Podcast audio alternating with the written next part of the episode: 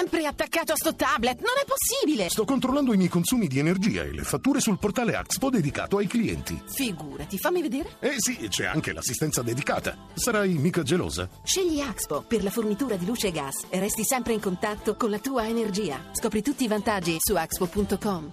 E ora parliamo dell'arresto in Svizzera del bancarottiere Marco Marenco. A raccontarci le imprese di questo finanziere senza scrupoli è con noi Gianluca Paolucci, vice caporedattore della stampa. Gianluca, buonasera.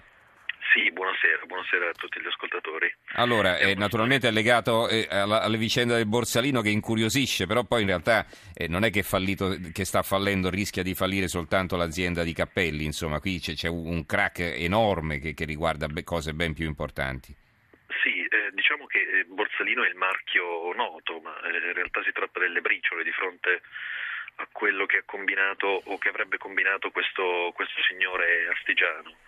Eh, è stato capace di fare un buco da circa 3 miliardi e mezzo di euro, i numeri sono ancora provvisori perché in realtà un conto diciamo, finale, puntuale, non c'è ancora, eh, prevalentemente operando nel mercato del gas. Eh, dove è andato per anni eh, ad attingere alle riserve strategiche praticamente non pagando mai nessuno, non pagando i fornitori, non pagando, non pagando tasse, non pagando mai nessuno. È possibile che non se ne sia accorto nessuno di questi ritardi nei pagamenti? All'inizio magari avranno pensato che si trattasse di un ritardo, di qualche, cosa, qualche difficoltà temporanea, insomma, no? Guarda, questa è senz'altro una delle domande alle quali il dottor Marenco dovrà rispondere quando si troverà di fronte il magistrato italiano che lo interrogerà, perché eh, la storia è veramente incredibile, c'è tutto un sistema di controlli che è completamente, completamente saltato.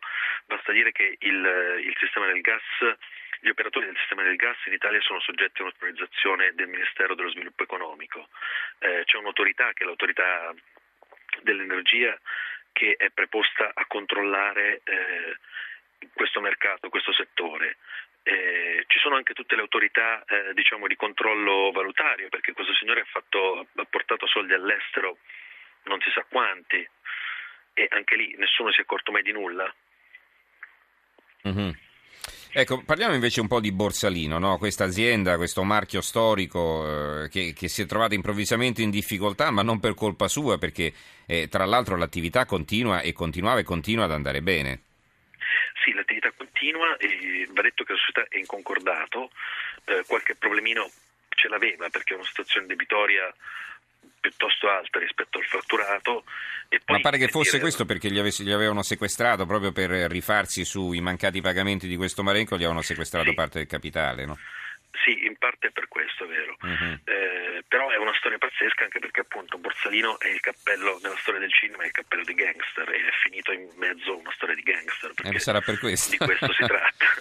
sarà per questo. Ecco, è vero che eh, ho letto che eh, praticamente noi eh, questo crack lo stiamo pagando anche in bolletta, nella bolletta del gas. In che senso? Una delle assurdità di questa storia è questa, che per come è strutturato il il sistema in Italia, il sistema di, di, di, del mercato libero del gas, eh, a fronte di buchi in questo sistema, come quello che ha causato il signor Marenco, ehm, è previsto che ehm, il buco venga ripartito, finisca nella bolletta in pratica, quindi ci sono eh, 280 milioni di euro che per tre anni, dal 2014 al 2017, sono spalmati nella bolletta di tutti.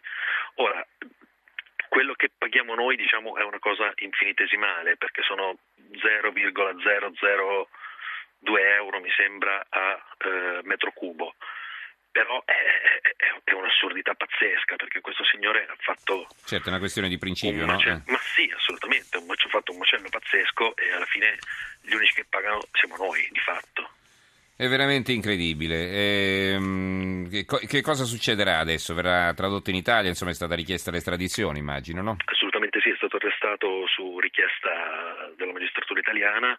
L'indagine condotta dall'Agenzia delle Dogane di Alessandria e il, la procura che se ne sta occupando è la procura di Alessandria, dovrebbe essere estradato in Italia e appunto le domande alle quali dovrà rispondere sono, sono, sono molte e speriamo che sappia dare risposte chiarificatrici. Benissimo, allora ringraziamo Gianluca Paolucci, vice capo redattore della stampa, grazie per essere stato con noi Gianluca.